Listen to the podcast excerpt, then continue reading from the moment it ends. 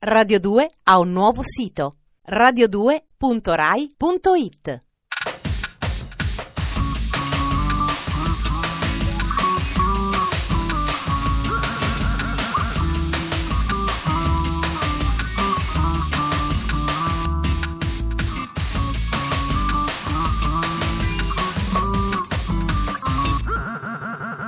Dispenser.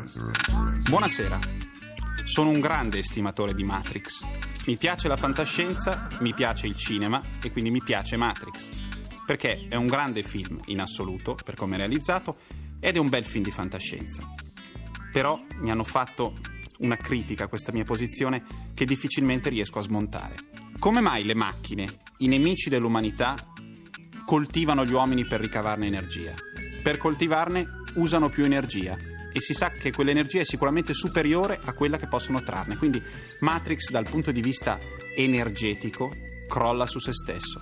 Queste e altre tristi verità sono il pane quotidiano per Dispenser, distributore automatico di stimoli quotidiani.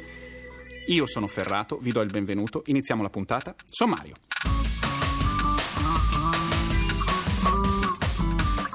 Verità, bellezza, libertà, amore. Ecco il musical definitivo del XX secolo. Grammofoni e tabarini, usi e costumi di un tempo lontano. Vilma, passami il cosciotto, la rivoluzionaria dieta del cavernicolo. Il teatro contemporaneo ha cercato spesso di allestire edizioni dei classici in chiave moderna o postmoderna. Abiti e scenografie del XX secolo, dialoghi che usano un linguaggio moderno. Il teatro, però, tirandosela cronicamente, in queste operazioni fallisce. Per essere veramente postmoderni, secondo me, bisogna fare a pezzi l'ambientazione originale, uccidere la tradizione per riscoprirla da un altro punto di vista. È quello che sa fare molto bene il cinema e in particolare Baz Luhrmann, regista del grandioso Moulin Rouge.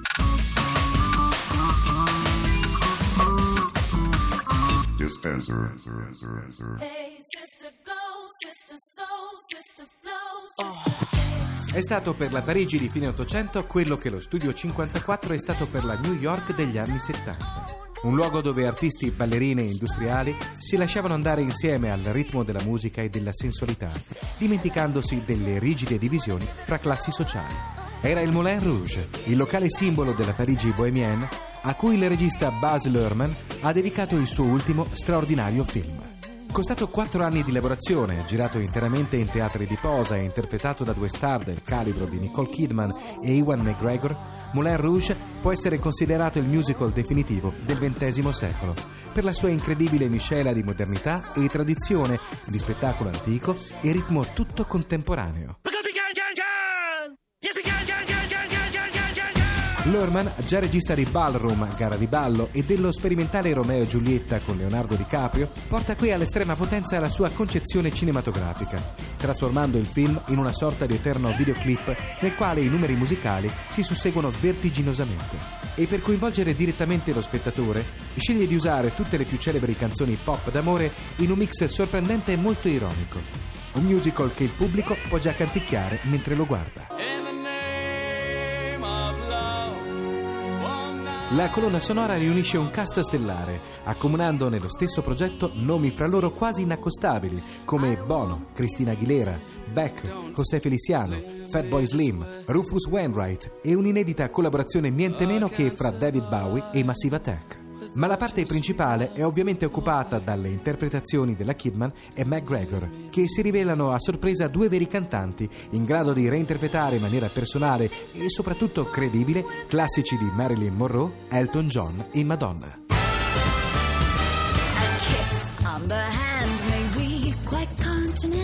Moulin Rouge è anche un film quasi intraducibile, nel quale gli stessi dialoghi sono spesso composti da citazioni musicali. Love is a many splendid thing. Love lift us up where we belong. All you need is love. All you need is love. Love is just a game. Ma una volta tanto la versione italiana è attenta a rispettare il senso dell'originale, con un uso misurato di doppiaggio e sottotitoli. Piaciuta poco agli americani, non abituati a simili raffinati esperimenti, ora la pellicola prode in Europa in cerca di riscatto. In realtà, Moulin Rouge rappresenta il riuscito tentativo di realizzare un musical postmoderno che merita di diventare il Rocky Horror del nuovo millennio. E questo è il complimento più grande che noi potessimo fargli.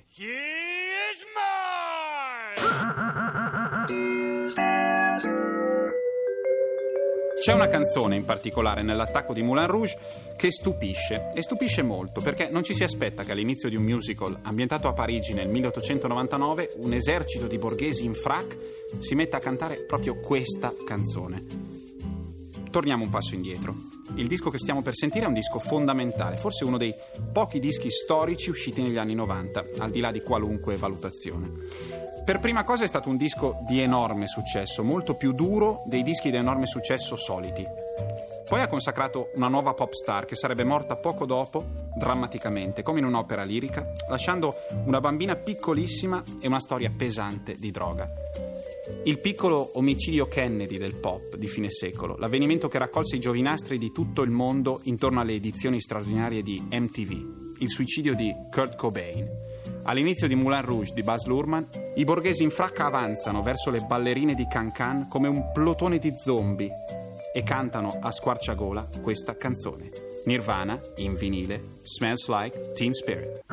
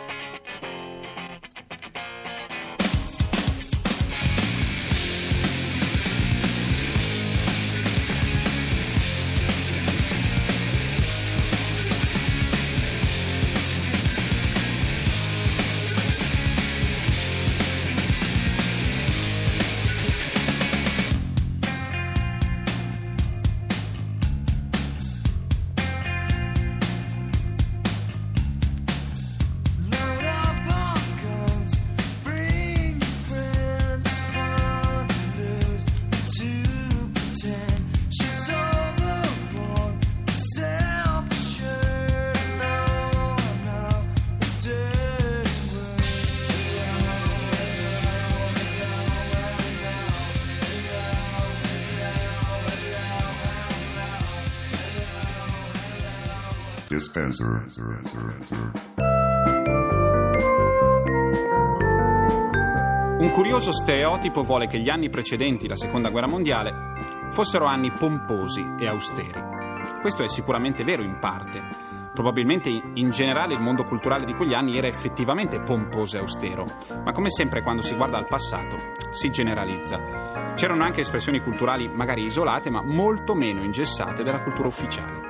Irene Brin costituisce proprio questo tipo di isola colta, disincantata e senza peli sulla lingua. Irene Brin era una Natalia Aspesi degli anni del fascismo, un'osservatrice attenta di tutto quello che succedeva nella società italiana di quegli anni. Usi e costumi di Irene Brin raccoglie le sue osservazioni sulla società borghese di quegli anni. È edito da Sellerio ed è ormai arrivato quest'anno alla sua terza edizione. Sentiamo due brevi ritratti di famose personalità dell'epoca nello stile caustico di Irene Brin. Elsa Maxwell, grassa, spiritosa e cattivissima, decise lungamente i destini delle ereditiere americane e, dai luoghi di cura, una sua sola parola bastava per lanciare una spiaggia o per rendere ridicola una ragazza. Organizzò a Venezia una caccia al tesoro che rischiò di finir malissimo. Vespri veneziani tra i tavolini del Florian, dove gli americani amici di Elsa cercavano il tesoro tra le gambe delle signore venete. Chiese molti prestiti a suoi amici, ma custodiva sempre grosse somme spicciole nelle giarrettiere negli angoli del fazzoletto. Autrice di grossi assiomi sui doveri dei mariti, delle mogli, dei padroni di casa e dei cani. Muriel Phillips Poley, figlia del medico inglese di Shanghai, fu catturata dai banditi cinesi che la tennero prigioniera 43 giorni, inviando ai genitori messaggi in cui si chiedevano somme enormi per evitare che le dita, le orecchie, infine il collo di Muriel venissero raffinatamente tagliati. A queste lettere Muriel aggiungeva postille. Per piacere mandatemi anche cipria, crema e rossetto, perché da sei giorni sono senza. Comincio a diventare nervosa. Liberata, scrisse le sue impressioni per il Daily Mail.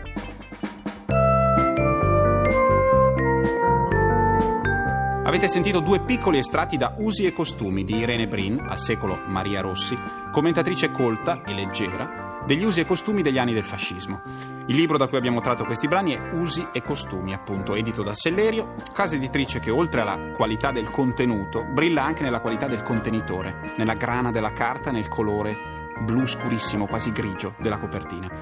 In quegli anni si prendevano decisioni quantomeno azzardate, per usare un pesante eufemismo, ma il cinema dei telefoni bianchi convinceva gli italiani che tutto andava bene. C'era da stare allegri e la radio trasmetteva il trio Lescano. La gelosia non è più di moda.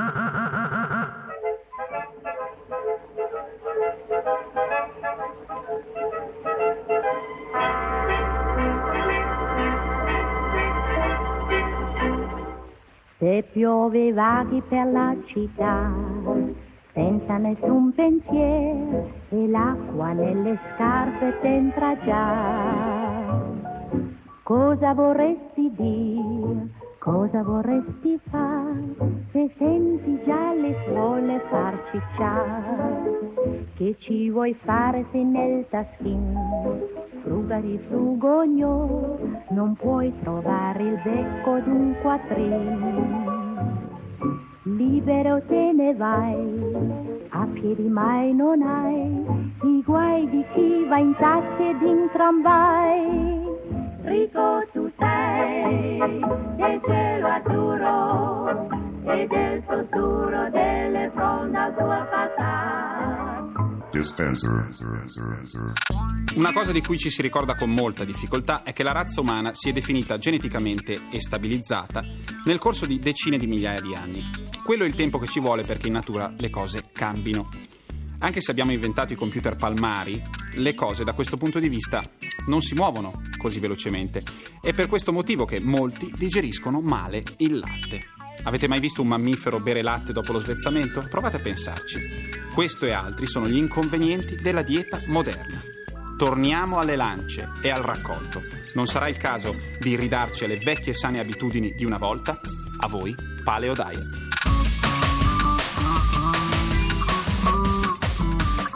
Dispenser. Avete presente Ozzi, l'uomo venuto dai ghiacci preistorici che riposa al Museo archeologico dell'Alto Adige? Ebbene, a lui è stato recentemente dedicato un francobollo emesso dalle poste italiane per commemorare i dieci anni del suo ritrovamento. Premio questo che senza dubbio lo consolerà, visto che la scientifica quest'estate ha decretato che la sua non fu una morte naturale. Il cacciatore venne ucciso a tradimento con una freccia alle spalle. Forse, se Ozzy non avesse avuto questo incidente di percorso, avrebbe vissuto una vita più lunga, alimentandosi di cacciagione e frutta, come vanno predicando i guru della paleo diet, in italiano dieta paleolitica, il nuovo regime alimentare in arrivo dagli Stati Uniti. Il paleo pensiero dice più o meno così. La svolta sbagliata nell'alimentazione umana è giunta 10.000 anni fa con l'avvento dell'agricoltura e la conseguente immissione di cereali nella nostra dieta, responsabili di malattie come diabete, obesità e problemi cardiaci. La giusta relazione che l'uomo deve ristabilire con il cibo è quella cacciatore-raccoglitore tipica della preistoria, e cioè cibarsi di ciò che si trova spontaneamente in natura. Quindi, per ottenere una forma fisica da uomo delle caverne, bisogna ricominciare a mangiare come i nostri antenati, selvaggina, pesce, frutta secca e verdure, eliminando tutti, ma proprio tutti, gli altri alimenti.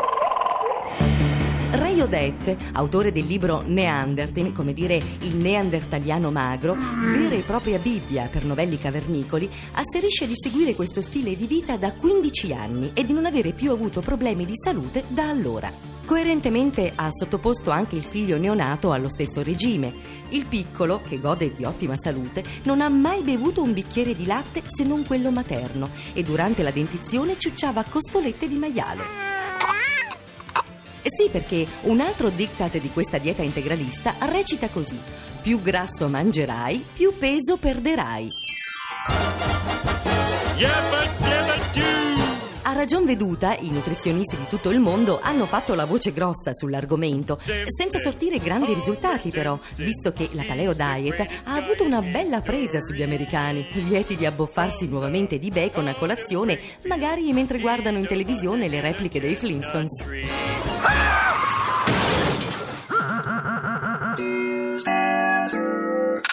L'ultima pillola quotidiana di Dispenser di questa settimana ha parlato di Moulin Rouge di Baz Luhrmann, film che vi consiglio caldamente. Ha letto un brano da Usi e costumi di Irene Brin, edito da Sellerio. E infine vi ha raccontato come alcuni psicopatici credono di poter tornare a cibarsi di natura come si faceva migliaia e migliaia di anni fa. La musica è stata offerta da Nirvana con l'immortale Smells Like Teen Spirit e dal trio Lescano con La gelosia non è più di moda. Dispenser torna non domani, ma dopodomani sera dalle 20 alle 21 con il consueto blister concentrato che in un'ora racchiude il meglio di quello che vi abbiamo raccontato in questa settimana. Io vi auguro un weekend di cui vergognarvi, vi ringrazio e vi saluto. Radio 2 ha un nuovo sito radio2.rai.it